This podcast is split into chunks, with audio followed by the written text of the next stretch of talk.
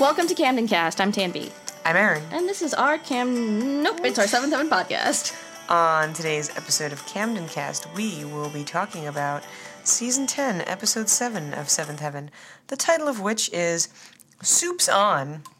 The IMDb user synopsis is the Camden parents feel guilty for forgetting to pick up the twins.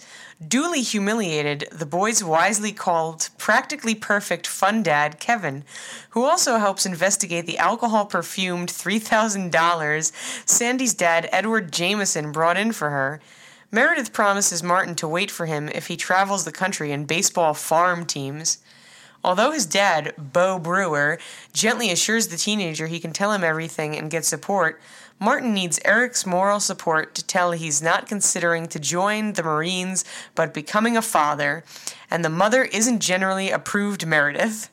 Ruthie earns permission to date Jack, who finds out the truth by joining a soup label project to fund a new computer for his school paper, which the whole family helps with that wasn't really in English, but and also like incredibly detailed, and also focusing on details that, that weren't important at all. so, what was your first impression? Um. So the thing I've noticed about this season so far, and just from the title of the next episode, is they seem to be doing kind of like, um, two like they're kind of doing two parters over and over and over again, but they're not ex- ex- like exclusively calling them two parters. Like the ring around the rosy and the rats out of the bag are all or like no the ring around the rosy and the other one about the ring there are two episodes together about the ring and I think it was the rats out the bag because that was when they everyone found out the rat being out of the bag was that everybody oh, found out, out about yeah. the ring. So like that that was the that like was a two part together, and this one and the next episode, which is also about Campbell's, it's I guess another two parter. Yeah. Um, which I guess is it's nice because it like makes it seem like Seventh Heaven is a real TV show with like an actual like season long arc and all these things and it's like you're watching chapters versus okay like, but they're really milking this pregnancy storyline. oh shit. Yeah they are. They still haven't told ruthie, or meredith. meredith like nothing has changed in the last three episodes about who knows. Right. Um uh, well you know martin's dad knows now so um, but is he re- like he, this is the first time we've seen him in a while. Um, so the cold open. Oh, actually, before we get started on the cold open, a fun fact: the Friday after this episode aired, the WB announced that this would be the last season of Seventh Heaven. Little did they know that in the future they would change their minds and we'd get the eleventh season, which I've heard ha- is just horrendous. It is. It is. So this should have been the last season. So let's start with the cold open. Uh, we get the return of Ed Jameson, played by Michael McDonald from Mad TV, uh, given another performance of a lifetime and really memorable as a functioning alcoholic. Where he just takes long pauses in between every line. And but anyway, he shows up and he's looking for Lucille Kinkirk. Um, for some reason, he insists on calling Lucy Lucille. This is just his character it's just for it's just his character. He's he's made this choice. Uh, and he's got a whole bunch of money, and he gives it to the Rev. It's like three thousand dollars in cash, and he's like, "Give this to Lucille to give to my daughter or whatever." But he's like, "Don't give it all to her at once, because she might spend it all." Uh, on the other side, we have Simon calling the Rev asking for money because now that he's making payments for the ring, he can't afford to make payments on other things. For example, his cell phone bill and his home phone bill. Um, and that and the, well, he doesn't need both. No, he doesn't. The Rev says no, and that's kind of the end of the cold open. Uh, so we're going to continue to talk about Simon, um, who continues to show us or not show us or, why he likes Rose. or yeah, and also continues to show us like what bad decisions that Rose makes him make. Um, yeah, it's kind of daunting how Rose can just sit there with a straight face and be like, "This is just thing a thing couples go through. Like you, so what? You spend so much money on my ring and you can't afford your afford your phone bill." Well, she didn't say that. She's like, "All couples have money problems," and it's like, eh. maybe like use some perspective, be self aware, realize that you are the cause for all of his stress. Read the room. Yeah, I know. She never reads the room. Um, and they have a conversation about how they're going to afford the wedding dress. How are they going to afford the veil? She's convinced that her parents will pay for anything, but Simon's a bit more wary.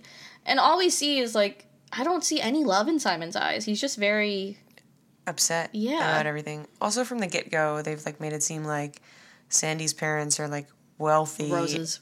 Oh yeah, Rose's parents are like wealthy because she was like when they went to Glen Oak, she was like unimpressed with the Camden house and uh, like just I don't know. Her parents are like taking some trip abroad, which is like I guess A very long trip abroad. yeah, which is supposed to indicate wealth, presumably.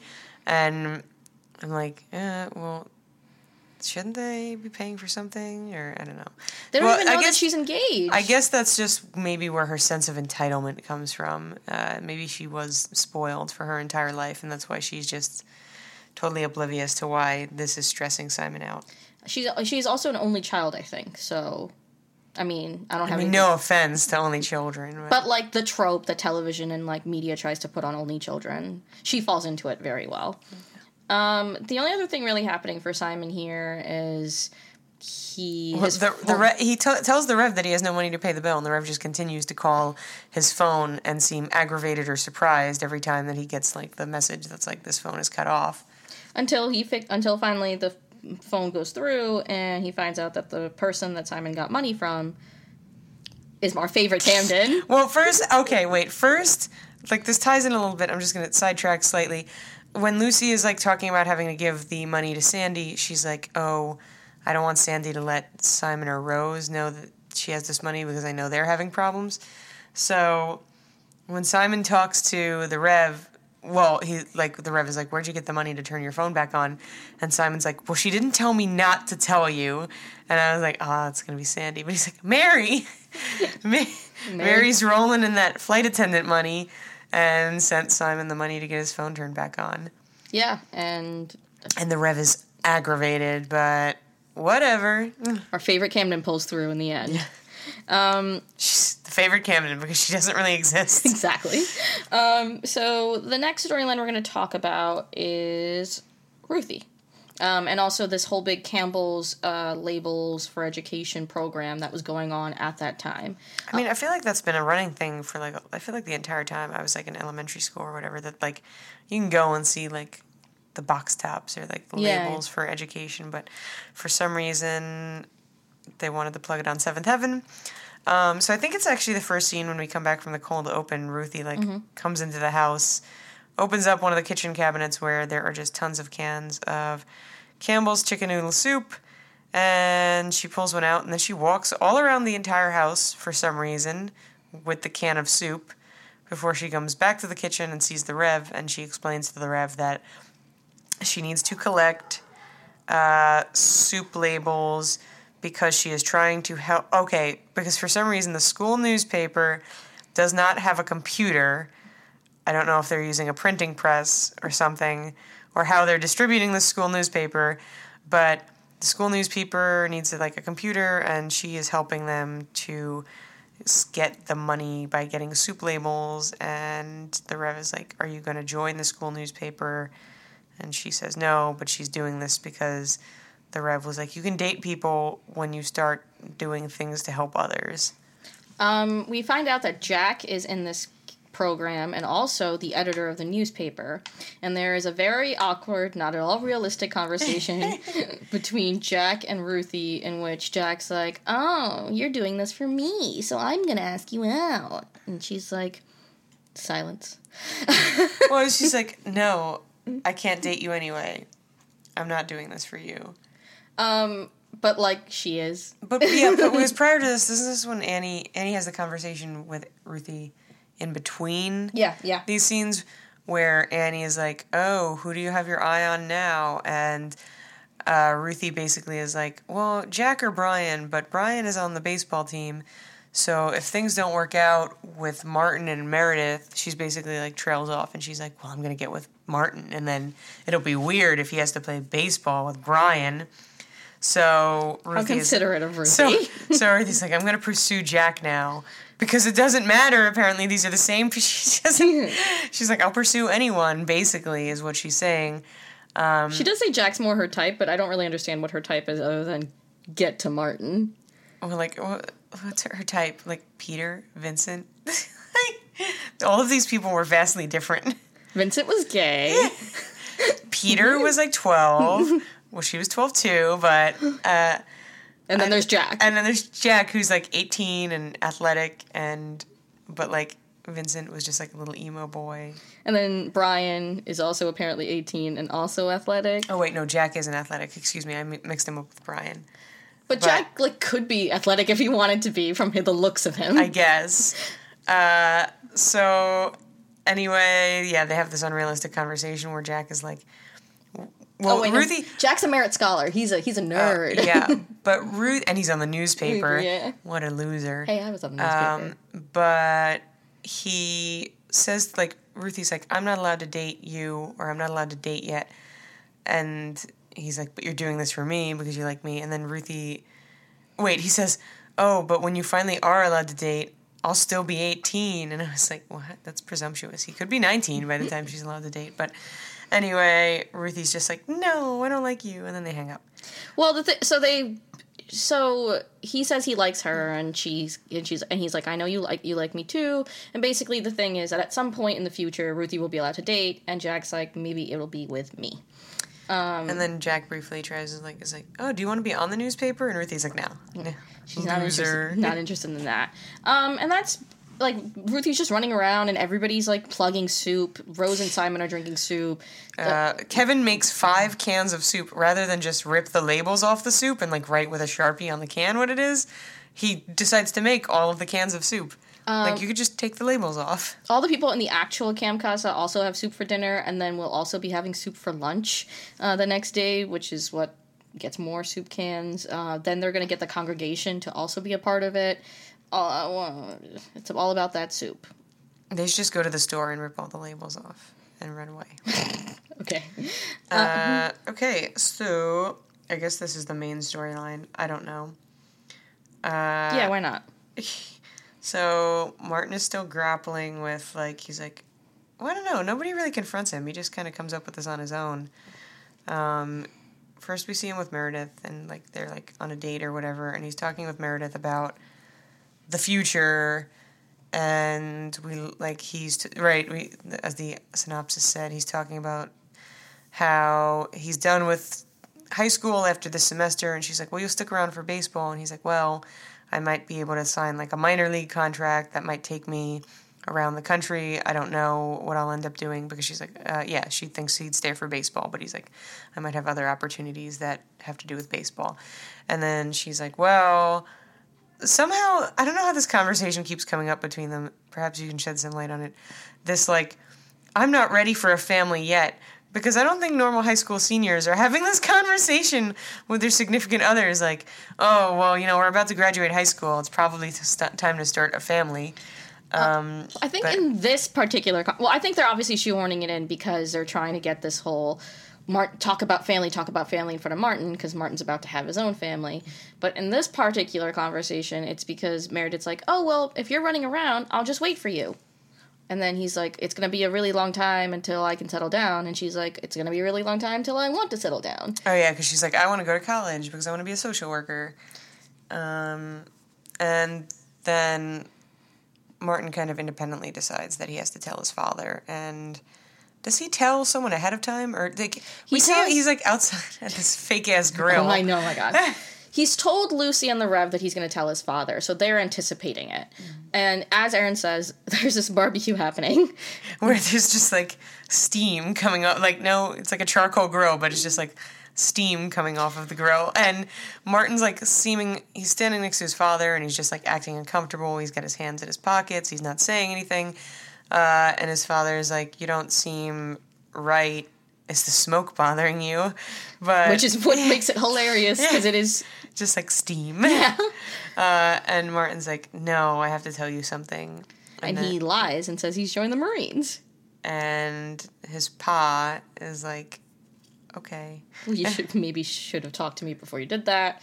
Then Martin's like, I need your help to the Rev, and then they have like this kind of conference between the Rev and Martin and Martin's father, where he goes, Well, I didn't join the Marines, which Martin's father's very happy about. But he's like, but Sandy's pregnant, and he's like, who the hell is Sandy? And then he's like, well, doesn't he? Have the father suggest he's like, are you gonna marry her? Yeah, or does yeah, he? yeah, he does. And Martin's like, no, I don't even want to see her again. like, And he's talking about how his life's ruined, and he says maybe I should join the Marines and go get killed in Iraq, which And, uh, you know is a thing that happens.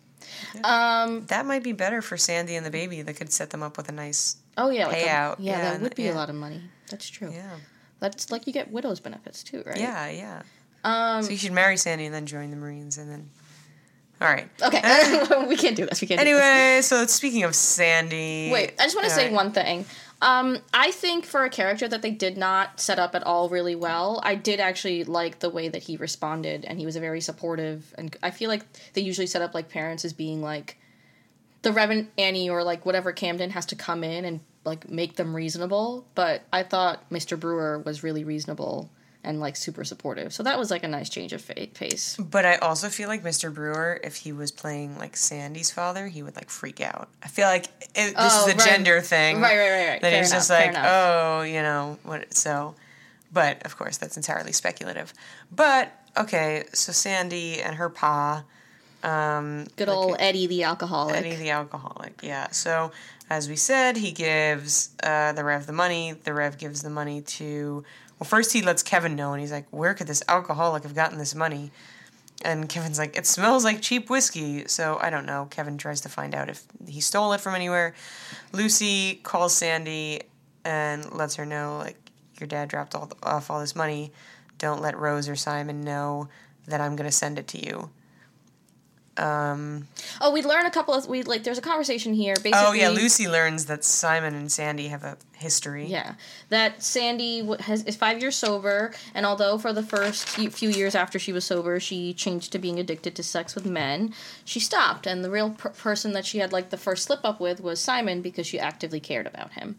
And Lucy's like, hmm, something's happening here, and um, they so that's like a thing that I don't know if it's gonna be like seen more. Are we ever gonna? Is that ever gonna blow up in Rose's face that Rose and that Simon and Sandy slept together? But, Uh, I don't really recall, but I don't think it does, because I don't feel like Rose would recover well from that which is did. disappointing. It's so disappointing. Um, we Sandy is, says that she's responsible enough to have all the money. Lucy's like, okay, fine. And I think the end of this is really that the Rev and Lucille have a conversation with Ed Ed Jameson again because he wants the money back because he's just been let go at his position at the municipal gardens because he is an alcoholic. so I guess he's not a functioning alcoholic. And there's this we I, I honestly like did not pay attention to this scene because I hate this shit. But they did a whole thing with trying to get him into rehab or try to get him to go to AA. And I don't really know if it worked, if he changed his mind. But they did the whole plea of like, you're gonna be a grandfather, maybe get your act together beforehand. Yeah. Oh, and we learned that like I don't know Lucy like and he gets pissed off because he was like I told you not to send Sandy all the money at once, and then Lucy's like haha I didn't send it yet but I had to lie to him to keep him from getting it. Um, but yeah, that was uh, that's about it. Uh, Yeah. What are you going to rate it? Um, I think it was a solid episode. Not, I mean, it's, let's give it a three point five.